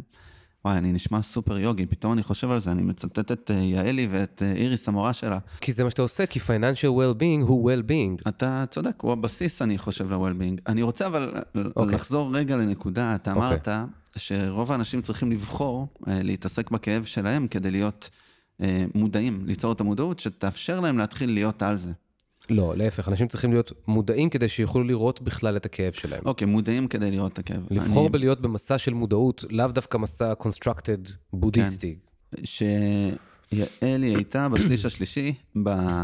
ב... נסענו ל baby moon ברומא, אה, שהייתה בשליש השלישי, זה היה לפני 12 שנה כבר, עם עמית, הבכורה שלנו. היא אמרה לי, בוא ניסע לרומא, אמרתי לה, מה יש לעשות ברומא? למען השם, אף פעם לא, לא הייתי ולא לא הבנתי את האירוע. וכמה ימים וואי, into וואי, the journey, וואי, וואי, רומא, איזה מקום. אוקיי. מקום, מקום. אה, כמה ימים into the journey, שמתי לב שלאורך כל היום יש לי פתאום התפרצויות של תחושה טובה. מהמם. ממש הרגשה כזאת שוואו, כאילו יש כאן משהו דיוויין, יש כאן משהו גלידה וואו. וניל, כן. ואז הבנתי שכל פעם זה קורה לי, כשאני נכנס לאיזה כנסייה או לאיזה, רואה איזה מונומנט, ותמיד אתה נמצא באותה תנוחה של הגוף. אתה עם חזה מתוח, הסנטר טיפה כלפי מעלה, כי אתה מסתכל על פסל, ולרוב הידיים שלך גם טיפה לצדדים, ופתאום משהו נכון. משתחרר בך, נכון. שאתה אומר, כאילו, וגם תמיד התאורה מגיעה טוב מהחלון. וחייב שיהיה איזשהו רמקול שיעשה... ממש ככה, והאקו הוא מאוד טוב כן. בתוך הכנסייה, ואתה כזה, fuck, בואנה, יש כאן משהו, משהו מתחיל לצמוח עליי. אבל אתה חווה את זה כהשראה, אבל במקור זה נולד בשביל... לשלוט עליך. לכנס אותך, לשלוט עליך, עכשיו. מה אם אנחנו מייצרים הזדמנויות לאנשים לחוות את התחושות האלה, אבל בטוב, כאילו, לכוון, to shape the path, ממש לעצב את הסביבה של אנשים לכיוון חיובי. מהמם. שלא היו כל היום עצובים ועם פרצוף חמוץ ועם הסנטר מוטה כלפי מטה, בגלל שהם חווים חיים של אה, תסכול ולא מצליחים להגשים את עצמם באופן שהם רוצים. אני חושב שצריך ממש לשזור המון הזדמנויות לחוות את הרגע ה divine הזה, בלי שנציב אה, פסלים ומה שאסור לפי היהדות או whatever הדת שלך is, כדי לגרום לאנשים באמת לחוש את התחושה הזאת, שאולי תאפשר להם רגע להרגיש טוב כדי, אתה יודע, דיברת על מודעות. רוב האנשים, אני חושב, לא יגיעו למצב שהם אומרים, אני במודעות ואני רוצה להתחיל לטפל בכאב הפנימי שלי. זה ממש קשה, זו התעסקות שהיא קשה, זו התעסקות שדורשת הרבה מאמץ. ולרוב האנשים אין פנאי לעשות את הדבר הזה. אני כן חושב שאתה יכול לעצב את הסביבה, אה, ככה שאנשים יהיו יותר ויותר הזדמנויות לעשות את זה. בגלל זה אני כל כך להוט על... אמ, תמיד אני עושה את ה... את ה אתה יודע, את ה stop, את ה hard stop הזה, ופונה לדבר על פינטק, אבל אני באמת מאמין שכאן יש את ההזדמנות הגדולה של עולם הכסף. כי ברגע שאתה פותח את המערכת הפיננסית והמידע הופך להיות שלך, מה שנקרא רפורמת הבנקאות הפתוחה, שאתה יכול להחליט בעצמך עם מי אתה רוצה לשתף את המידע כדי לקבל ערך. ואם אני רוצה לשתף את המידע עם יאיר בעל זה, כדי שהוא יראה מה הלו"ז של הכסף שלי והוא יבין מתי אני מבזבז כסף ואיך זה פוגע בפרודקטיביות שלי, שאני אהיה מסוגל לעשות את זה, כי זכותי, זה המידע שלי, ואני יכול להתחיל לדבר על הכסף שלי בצורה שלא דיברתי עליה עד היום. למה? כי זה מעלה את רמת המודעות אצלי, ואולי זה מייצר הזדמנויות שברגע שהמודעות באמת בגבוה, בנוגע לכסף שלי, בנוגע למידע הפיננסי שלי, אז פתאום בום הזדמנות, בום הזדמנות. קראתי בוואלה כתבה, ואמרתי, אה, רגע, בואנה, זה רלוונטי לי, ממי, בואי רגע, אולי נשב רגע לעניין הזה, ויש מקום לשנות את האופן שבו התנהלנו, ווואו, עשינו את זה ביחד, פתאום מרגישים אופטימיים לגבי הדבר. זה מה שמדליק אותי בכל האירוע הזה של כסף, גם כי המידע נצבר בצורה פסיבית. אתה יודע, רוב האנשים לא מנהלים לו"ז בצורה סופר כן. כן. uh, מתוקתקת, אז המידע בנוגע לזמן של אנשים הוא מפוזר איפשהו בעולם, נכון. קשה. לאסוף אותו ולהתייחס אליו. נכון. זה לא ככה עם כסף. למה התחלנו עם כסף? למה התחלנו עם החשבון בנק והשוטף של הכרטיסי אשראי? כי דרך הדאטה הזה, ודרך Machine Learning וכל הקללות, אתה ממש יכול להבין את הפרופיל של האדם, איך הוא מתנהל, איזה החלטות הוא מקבל, כדי לעזור לו לבנות מסוגלות עצמית כלפי האתגר הזה. רייזאפ נראה כמו כלי להוצאות והכנסות וכל זה. זה כאילו ממש הבסיס של הבסיס של הבסיס. כי יש אנשים שרוצים לראות לאן הכסף הולך, אבל מבחינתי זה ממש ההזדמנות להראות לאנשים דרך חדשה. באמצעות זה שאנחנו מנתחים את הכסף שלהם, אנחנו מזהים את הדאגות שלהם בחיים, ואני אומר להם, יאיר או מירב או whoever, הנה הבעיה, אתם משלמים מלא כסף לבנק וכדאי לכם אולי לצמצם את הדבר הזה. ובואו אני אעזור לכם מהקונצרן הזה שאתם חווים, להפוך אותו למשהו שאתם בטוחים לגביו. זה גם יעזור לכם כלכלית וזה גם יבנה לכם את תחושת האופטימיות כלפי האתגר. זה האירוע. עכשיו, איך עושים איזה elevator pitch? זה לוקח איזה 50 קומות להסביר, כן? כן, כן. אז זה הדבר שאנחנו כל הזמן מדייקים ומשייפים וכולי.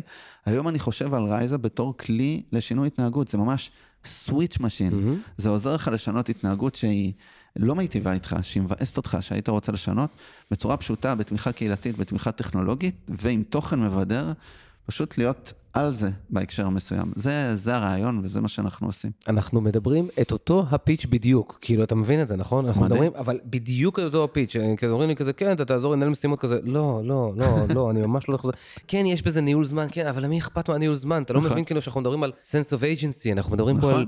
צמיחה אנושית. אנחנו מדברים על צמיחה אנושית, אנחנו מדברים על כאילו fucking, אתה יודע, אנשים מסיימים אצלי את הקורס, אז אתה יודע, אומרים לי כזה, כאילו, כן, ברור, למדתי סדר יום, טה טה טה טה טה, ו- אבל פתאום אחרי שנים הקמתי להקה. דבר שלא היה לי את הזכות הפנימית לחלום על לעשות את הדבר הזה והזה והזה שפתאום התחלתי לעשות. נכון. אתה מציג לאנשים באמת את ה data, זה באמת המפתח לשקף להם את מערכת האמונות שלהם כפי שהיא מתבטאת אשכרה בריל טיים, לא כל, ב... כל זה בא עם uh, טריגר מובהק.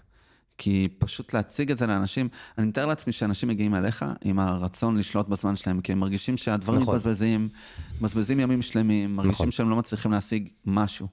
Uh, בכסף זה קצת יותר אימפליסיט, כרגע עדיין היום, כי אנשים יראו את, ה, אתה יודע, את המינוס בבנק, אבל זה לא מה שגורם להם uh, לקום בבוקר ולהגיד, היום זה היום, היום אני ארשם לקורס, היום אני ארשם לרייזר. מעניין, אם היית שואל אותי, הייתי חושב שזה הפוך. כי אני יכול להגיד כזה, כן, אנשים יודעים שהזמן שלהם לא, לא מתוכנן טוב, או כן. Mm. לא, לא יוצא לפועל זה, אבל הם עדיין לא רואים בדבר הזה צורך. ואתה עכשיו אומר לי את זה על כסף. שאפילו שיש חור בבנק, אני עדיין לא אראה בדבר הזה מספיק צורך. לא, זה כואב, זה מתסכל, אנשים לא רוצים לגעת בזה, זה לא... חזרה לנקודה על הכאב, זה מעורר כאב, זה לא מעורר אה, הנאה.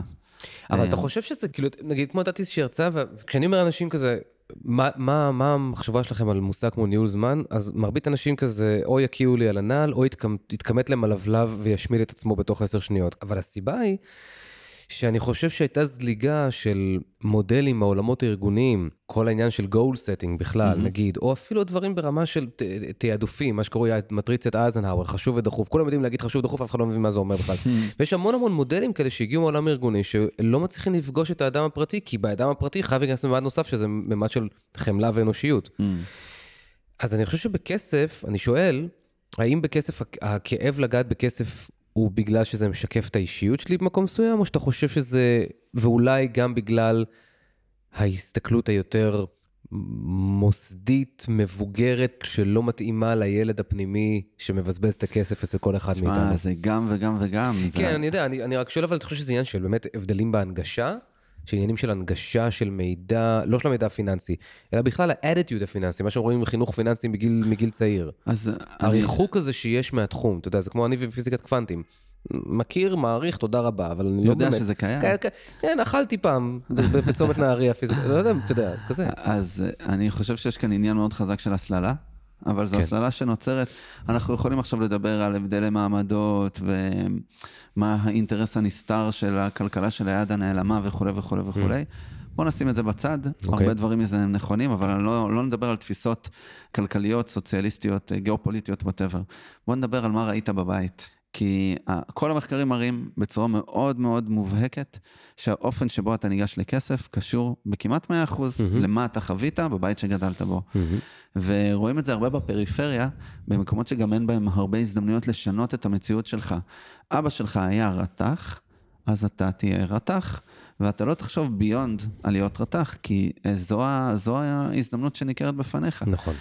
ואני לא אשכח אה, אישה נהדרת שקוראים לה מירב חורב, שסיפרה לי על אה, אה, פעילות אה, חברתית שהיא הובילה בערד, בקבוצה של אה, בנות אתיופיות.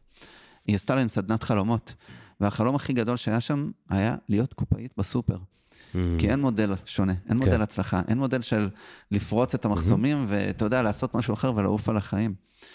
מי שאתה מבחינת הכסף שלך, זה מה שראית בבית, ממש. אבל אז אני מן הסתם מסכים איתך, ומכיוון שכך הדבר, אתה ראית בבית אבא בתעשייה הצבאית שיוצא בחמש בבוקר, אתה יודע, hard working person, פתח תקווה, בשוק, אתה, אתה, אין, אין יותר מדי כסף, או אולי פחות מזה, ואז אתה מגייס 50 מיליון דולר לסטארט-אפ שלך. כן, היו כמה תחנות בדרך, אני יודע, אבל אתה יודע, יש לך שם אירוע של מכירת חברה לפני כן. נכון. אז עזוב, בוא נתייחס לזה בתור איזשהו מיילסטון. מה מוביל למיילסטון אבל זה כזה? היה תוצאתי. ההורים שלנו, הגאונים, הסלילו אותנו. הם קנו לנו מחשב באמצע שנות ה-80 עם כסף שלא היה להם. פשוט הבלחה, אבא שלי ראה חבר'ה מהנדסים חכמים כאלה במפעל, אמר, בואנה, הילדים שלי חכמים, אני אקנה להם מחשב. לא יודע איך הם אה, גייסו את הכסף לעשות את זה, והם קנו לנו מחשב. מה היה המחשב הראשון שלך? תואם IBM כזה, עם מסך ירוק, כזה. עם המרצד הזה. כן, ואני לא אשכח את היום שבו החלפנו את המסך ממסך ירוק למסך צבעוני. היינו הילדים הכי חלשים כלכלית אולי בכיתה, אבל היה לנו מחשב, וזה לא היה מאוד נפוץ באותו זמן. כן. אנחנו, המחשב היה כמו איזה מקדש אצלנו בבית. ואז אבא שלי עזב את התעשייה הצבאית והפך להיות טכנאי PC, מה שנקרא בזמנו. Mm. אז הוא היה כל הזמן מקושש עוד ועוד מחשב מפה ומשם וזה. היינו שלושתנו באותו חדר עם שלושה מחשבים מחוברים פיר טו פיר. היה דבר כזה אז? אצלנו, כן. זה בדיוק הנקודה. Okay. אוקיי. אנחנו היינו טכנולוגים עוד לפני שנות ה-90. כאילו, תחילת, wow. אחי הקטן למד אנגלית מלקרוא את הרידמי של משחקים. זה... אשכרה. כן, אנחנו באמת uh, היינו Outliers בהקשר הזה, וזה כן. מדהים. אז זה דבר אחד. דבר קראת שני... קראת את הספר? בטח. אוקיי. Okay. אז זה דבר אחד שההורים שלי עשו, שהוא היה מדהים. כאילו, כן. לא נראה לי שהם... זה ה-unintended results, ברור. to some extent. Mm-hmm. ואז אני עמדתי להתגייס לצבא, אני רציתי להיות פרמדיק אמיץ, כמו אבא שלי היה חובש בצנחנים, זה נראה לי מאוד ראוי. ואימא שלי שלחה טפסים לממר"ם, כזה חצי מאחורי הגב שלי, ואז עברתי את האיתור, ועשיתי שירות צבאי מאוד מאוד שונה ממה שדמיינתי ever. לא היית תופס אותי, הייתי בספורט וזה, לא היית תופס אותי בתור בן אדם שרואה את עצמו משרת אה, שירות של חמש ומשהו שנים ביחידה טכנולוגית. הדבר הזה טרף את הקלפים מבחינת החיים שלי. אתה חושב על אה, כור היתוך, הצבא, עם בונה צבא בונה עם, כל זה. אני התוצר של העניין. כל החיים שלי נסללו בעקבות זה, ובעקבות uh, צירופי מקרים. השתחררתי מהצבא, עשיתי את שביל ישראל, רציתי לעשות פסיכומטרי ולטוס, uh, לגלוש סנואובורד במערב קנדה עונה. Mm-hmm. אז התקשר אליי חבר, גלעד שריקי קוראים לו, שירתנו ביחד בצבא, הוא אמר לי, שמעתי שאתה הולך uh, לטוס, עזוב אותך, בוא תעבוד איתי בקונברס. תטוס על חשבון החברה, תעשה טיולים בעולם ותעשה, תלמד קצת טכנולוגיה נוספת וזה. אמרתי, וואלה, נשמע סבבה. And the rest is history, כי נכנסתי לתוך מערכת כמו קונברס, לתוך uh, יחידה ספציפית שהייתה מאוד מאוד איכותית, עם הרבה חבר'ה שהשתחררו מאותה יחידה שלי, ואחריי גם הגיעו הרבה חברים מהמחזור שלי בצבא. ושם פשוט עברנו בית ספר מטורף, וכולם, כולם, כולם הפכו לאנשים משמעותיים בתעשייה, במקומות משמעותיים. כי עברנו בית ספר מטורף, וזה כאילו לקח לחיים שלקחתי איתי, שזה לא ההזדמנות הכי טובה שאתה מתחיל מבחינה כלכלית, אלא באיזה בית ספר אתה מוצא את עצמך.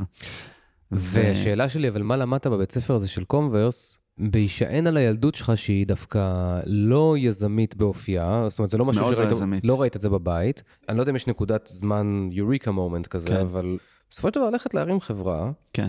אה, ואז ללכת למכור. עזוב, כן. למכור אותה זה כבר באמת התוצאתי וכל כן. הכבוד. על הכישרון שלך וכולי וכולי, אבל, וזה מדהים.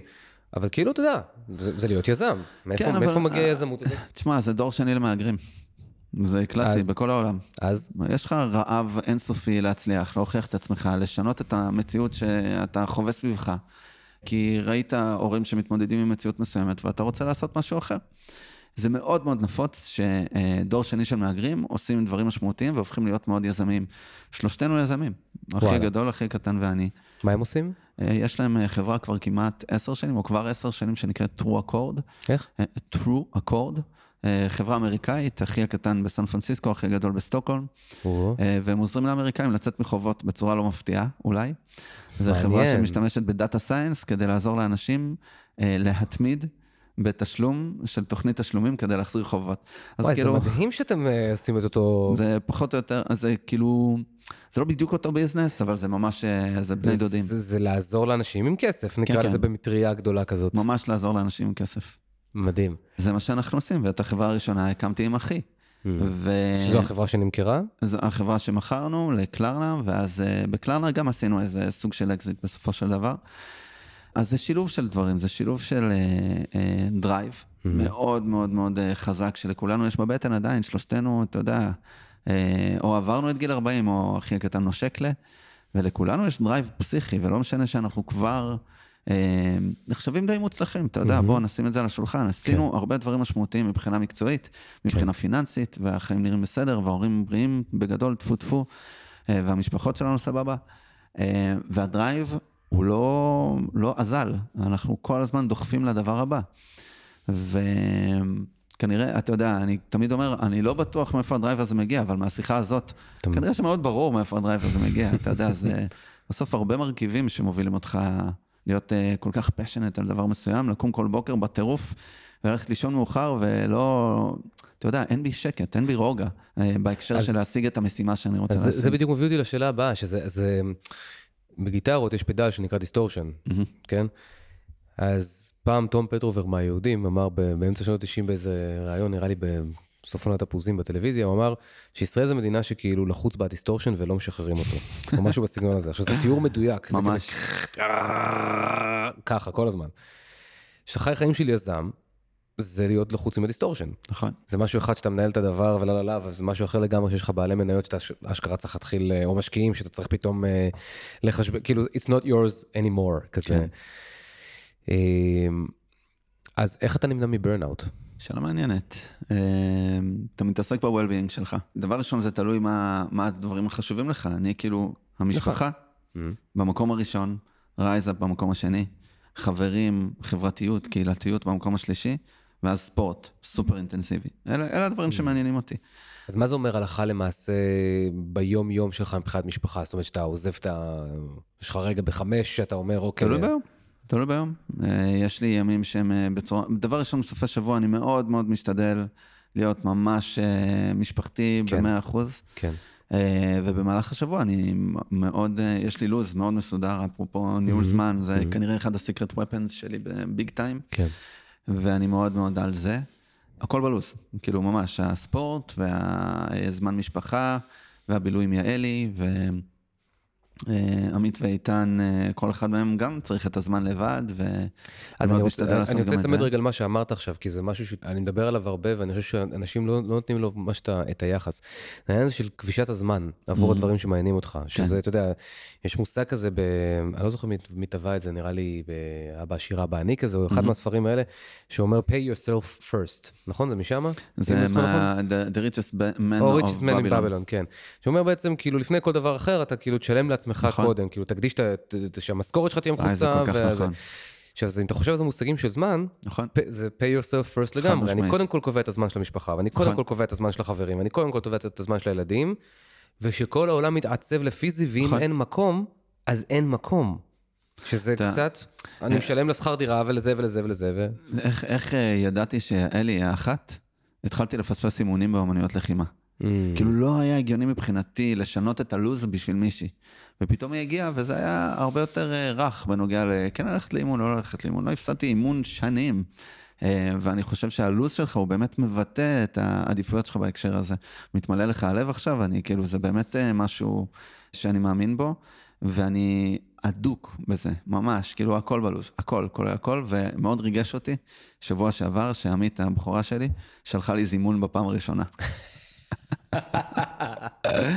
זה היה כאילו המחווה הכי מדהימה שילדה וואי, ילדים גידלתי יכולה. ורוממתי, וואו. ממש, ממש? קבעה לי, היא, מה זה? בת כמה? היא בת 11 וחצי, אה, והיא רוכבת על סוסים, והיא הלכה לבית ספר, היה לה שיעור ספורט, היא כל יום הולכת, הולכת בתלבושת אחידה, בלנסטון, אה, טייץ כזה של רכיבה על סוסים וחולצה ספציפית, אבל היא לא יכלה ללכת עם הבלנסטון, כי היא הייתה צריכה ללכת לשיעור התעמלות, אז היא הלכה עם נעלי ספורט, אז היא שמה לי בלוז, לא לשכוח להביא את המגפיים. גדול. וזה היה מהמם מבחינתי, מאוד מרגש. יא, גדול. כן, אז אה, אתה יודע, אפרופו מאיפה קיבלתי השראה, ונדבר הרבה על ההורים, אז לאלי ולי זה סופר חשוב, להיות מאוד נוכחים בחיים של הילדים כדי שהם יחוו את ה... אותנו, יחוו את הערכים האלה. אה, וזה עובד ביג טיים. זה לא טריוויאלי שיזם in his prime עדיין לא כבש את כל העולם, אבל נראה שהוא עושה את כל הדברים בצורה נכונה כדי להגיע לשם. יצליח uh, להגיד כזה, לא, כאילו, יחסים, משפחה, זה כאילו, ששם את הגבול, ששם את הגבול לס- גם לסטארט-אפ. תשמע, זו שאלה איך, איך רוצה, נראה הגבול. אה, שאלת, שאלת לגבי burnout, אז uh, עבדתי בבירת ה burnout בעולם, סטוקהולם. עכשיו, כשאני אומר לך כזה דבר, אתה כזה, seriously, מה, השוודים הם אה, זה, burnt out? כן, כי יש מודעות מאוד גבוהה למה זה אומר להיות burnt out, להיות, לקום בבוקר חסר אנרגיה, חסר יכולת ללכת לעבודה ולעשות מה שאתה אמור לעשות. הדבר הזה קורה בשוודיה, לעניות דעתי, גם כי החברה קצת שברירית, 400 שנים בלי מלחמה, האינדיבידואליזם מאוד משמעותי, חברה שלך נפרדת ממך, אתה הולך, קופץ על הפסי רכבת, כ- כאילו זה מה שהמחקרים מראים. וואלה. וגם אין אור שמש, אז חסר נכון. לך ויטמין D, ועל האיסטר, כל הסמטוחה הזאת. עכשיו, אתה רואה שם הרבה אנשים שרוצים להיות גם טובים בעבודה וגם מעורבים במשפחה וזה, וזה פשוט גורם להם לאבד את זה, ממש, להרגיש אה, תשישות, וזה דבר שקורה המון. אה, ואני, טפו טפו, לא, לא הגעתי למקום הזה, אני מסתכל על העולם לא ב-work-life balance, אני לא מאמין בזה, באמיתי. אני מאמין בלהיות בפלואו, שיש מפגש טוב בין המיומנויות לבין האתגרים שאני חווה בדרך, וכל עוד יש הלימה בין המיומנויות שלי לאתגרים, אז הכל טוב, אני מרגיש בפלואו. עכשיו, קשה להרגיש בכל אה, רגע נתון, כן? נכון. אז uh, אני חושב שכשאנשים מדברים על Work-Life Balance, הם מנסים לאזן בין מי שהם בעבודה למי שהם בחיים כאילו יש עצמם. שתי ישויות שאתה בעצם אומר, אין אין את השתי... שני, שני ממדים שונים, אני לא חושב שזה רלוונטי היום. אתה יודע, כשאנשים שואלים אותי נגיד על הכלים של ניהול משימות שאני משתמש ב- אצלי, אז אני אומר להם, כן, אני משתמש בכלי ניהול משימות אחד. אומרים כזה, מה, גם, גם לבית וגם לזה? אני אומר להם, כן, אתם כל? אתם כל דקה נתונה, אתם גם אנשי משפחה, ואתם גם עובדים, ואתם גם מתנדבים בקהילה. נכון. זאת אומרת, אני מאוד יכול להתחבר לזה, אבל לא חשבתי על זה אף פעם ככה במובן הזה, כי אנשים כל הזמן מחפשים, תן לי טריקים, תן לי טיפים. ל... מכיר טיפים? כן. תן לי טיפים ל-work-life balance כן, כזה. זה, זה מה שרוצים ממך, את הצ'קליסט. תביא לי, כן, תגיד לי, 1, 2, 3, 4 ותפתור לי את לא, זה. אבל בטח יש לך כבר איזה טיפ שאתה אומר, הנה, הנה, טיפ, תמשיכו, תתקדמו. אני לוקח גישה שלפעמים נשמע טיפה מתנשאת, ואז אני חייב להתנצל שאני לא אומר את זה במקום מתנשא.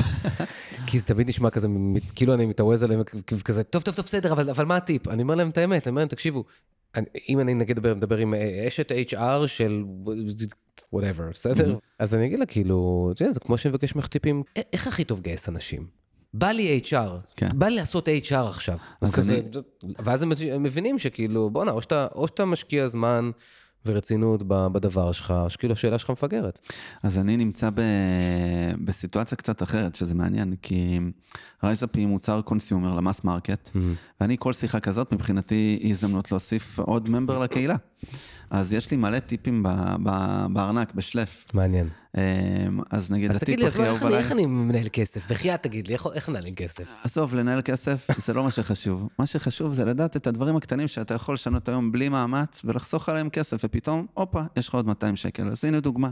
תמי 4, אין לך תמי 4, ראיתי, לי. בריטה וזה, בסדר, אז אה, לא- בוא- בוא בוא נשחק כאילו יש לך תמי 4. לא, לא, אבל לק- אבל לקחתי לחלוטין את המשפט הזה עכשיו, אני הולך להשתמש בו בכל פעם כשישאלו אותי על ה... כן, כאילו, זה... לדעת איפה הדברים הקטנים. אני בכלל, אני אצמד, נראה לי, לספיצ'ים שלכם, כאילו, של מה- מה אתם מוציאים החוצה בטיפים ברעיונות, ואני כן. פשוט אגיד כזה במקום כסף, אני אגיד את זה בזמן. זה ממש נכון. כי זה ככה, זה, תרכב נכון. על זה לגמרי, תסתכל על ה-ad inventory שלנו בפייסבוק ותעשה את זה אחד לאחד. וזה פשוט אה, כל כך מעניין, כי בסוף יש טיפ אחד לניהול זמן שהוא, אה, שהוא ממש טוב. כאילו, תשים כל בוקר משהו שנעים לך לעשות סתם, אתה יודע, כן. כאילו, יש לך הרי אלף טיפים, כן. אבל אתה נותן אותם בצורה הדרגתית, אחרי שבן אדם מגיע לאיזה מודעות. נכון. עכשיו, להפסיק את ההרתחה האוטומטית בתמי 4 חוסך 200 שקלים בחודש מבחינת חשמל. וואלה. זה מה זה קל. אתמול הייתי באיזה כנס, 250 איש בקהל, אמרתי להם, תגידו, מי יש לו תמי 4? כולם כזה, "אה, אתה יודע, יש אחוז חדירה מאוד גדול. מי ידע שלעשות את הבלה בלה בלה חוסך 200 שקלים בחודש? המולה, אחי, כמעט אה, הדליקו צמיגים מרוב התלהבות. איך גילית את זה? הקהילה שלנו. אשכרה. וואלה פנו אלינו ושאלו, אה, ביקשו ל- מאיתנו טיפים לחיסכון בהוצאות החשמל, כמה? כי הייתה עלייה בחשמל. ואז שאלנו את הקהילה וקיבלנו איזה 100 טיפים והפכנו את זה לכתבה. אשכרה. ומאז אנחנו מסתובבים בכיס עם כל מיני דברים כאלה. זה. אינסופי, אחי, זה מדהים. אתה יכול לחסוך כסף בכל כך הרבה דרכים שונות. והטיפים הקטנים האלה הם מה שכאילו, it sparks the belief. אני, הגלגל תנופה. של העסק שלנו, למעלה יש לו believe. והמטרה שלי בכל שיחה עם בן אדם, זה לעורר את הזיק הקטן הזה, שיגרום לגלגל תנופה להתחיל לזוז. אז מעניין. אם אני יוצא מהבית שלך, ואמרתי לך איזה משהו קטן כזה, שאומר, בואנה, יובל הזה אכל לי את הראש במלא נושאים, אבל אני, אני אתחבר רגע לקהילה, לראות מה קורה שם, כי אולי אני אקבל איזה טיפ. אני יכול להגיד לך שזה סופר אימפקטפול. חברי קהילה שלנו, ויש לנו את זה כבר מוכח בדאטה, חוסכים 450 שקל בחודש, רק מתוך החברות בקהילה, גדול, שזה מטורף. גדול. זה פשוט קהילה שלפעמים אני חייב להודות שאני רואה אנשים שכותבים ככה, עזבתי את המוצר כי לא התאים לי, לא היה לי בלה בלה, כן. אבל אני כאן בקהילה כי יש כאן מלא טיפים טובים שגורמים לחסוך כסף. גדול. וזה סופר מגניב לראות איך החיבוריות בין אנשים, כי זה ממש חוזר ללמידה החברתית, כן? כן, איך החיבוריות בין אנשים גורמת להם לשפר את המצב בארנק. מעניין. אז מעניין. אני חושב שיש הרבה דרכים להתחיל את המסע הזה, ותמיד צריך לתת את הנקודות אור הקטנות וההזדמנויות הקטנות להתחבר אליו. אז לפני, לפני סיום, שאלה לי אליך. מהמם. כאילו, עוצם את העיניים כזה וחמש שנים קדימה, מה אתה רואה? אני אגיד לך מה החלום. אני לא יודע אם זה חמש שנים קדימה או עשר שנים קדימה. עתיד כלשהו, עזוב, חמש כשם קוד. אז אה, היום אני באמת אומר שאני רוצה שכל ילדה או ילד בארץ, וגם בעולם, כאילו, אני חושב שזה יהיה רלוונטי מאוד בעולם, עכשיו אנחנו משיקים באירופה. אז באירופה and beyond, שילד שנולד במיקוד מסוים, בשכונה מסוימת, העתיד שלו לא יוכתב בגלל המקום שהוא נולד בו. אני גדלתי בשכונה מחורבנת, אמנם פתח תקווה, אבל זה היה חצי ארלם בשנים הלא טובות. אה, עם אה, פשע ברחוב ומשטרה ועניינים, זה היה עניין יומיומי. אה, ובזכות ההורים שלי והעובדה שהם כל כך כל כך השקיעו בנו, יצאנו מי שאנחנו. אז אני הייתי רוצה שכל ילד יוכל להיות מישהו ולצמוח לפוטנציאל המלא שלו, בלי שאיפשהו נולד, הכתיב לו את זה, בזכות הנחת רוח של ההורים שלו. בזכות זה שכלכלית הם היו במקום שאפשר להם להתמקד בילד, וזה הכוח שהייתי רוצה להיות בעולם. הלב שלי דופק מוביליות חברתית, ואני רוצה להיות כוח שמאפשר מוביליות חברתית. אז אנחנו עכשיו uh, מקליטים פודקאסט עשר שנים מהיום, שנינו בני חמישים, אוכלים את הראש על להיות על זה, mm-hmm. ואתה שואל אותי, יובל, תאר לי, מה, מה הצליח? איפה, איפה, על איזה פסגה עומדים היום? אז אני אגיד לך, תשמע, יאיר, זה פסגה של מוביליות חברתית. עשרות מיליוני אנשים בעולם פשוט שינו את המציאות שלהם מ-A ל-whatever, בזכות העובדה שהם השתמשו ברייזאפ וההורים שלהם השתמשו ברייזאפ, שם אני רוצה להיות. אמן, אחי. תודה. זה המקום להיות בו. אמן לגמרי. אתה אחלה, אחלה גבר. באמת, אתה תודה, אחלה, תודה, אחלה גבר. הדדית, תודה. מאוד נהניתי. ותורידו את, אה, את רייזאפ, לא שצריך שאני אגיד את זה בסוג כזה של פרסומת, אבל כאילו, you know, שתורידו את זה כי, כי אני חושב שאם יש מאחורי כלי כל כך הרבה לב, לצד מוח וכולי וכולי, אבל אם יש מאחורי כלי כל כך הרבה לב, זה, זה יכול רק להביא, כאילו, you can't go wrong, בקיצור. לגמרי, ממש ככה. יש עליך, תודה רבה גבר. תודה לך, נהניתי.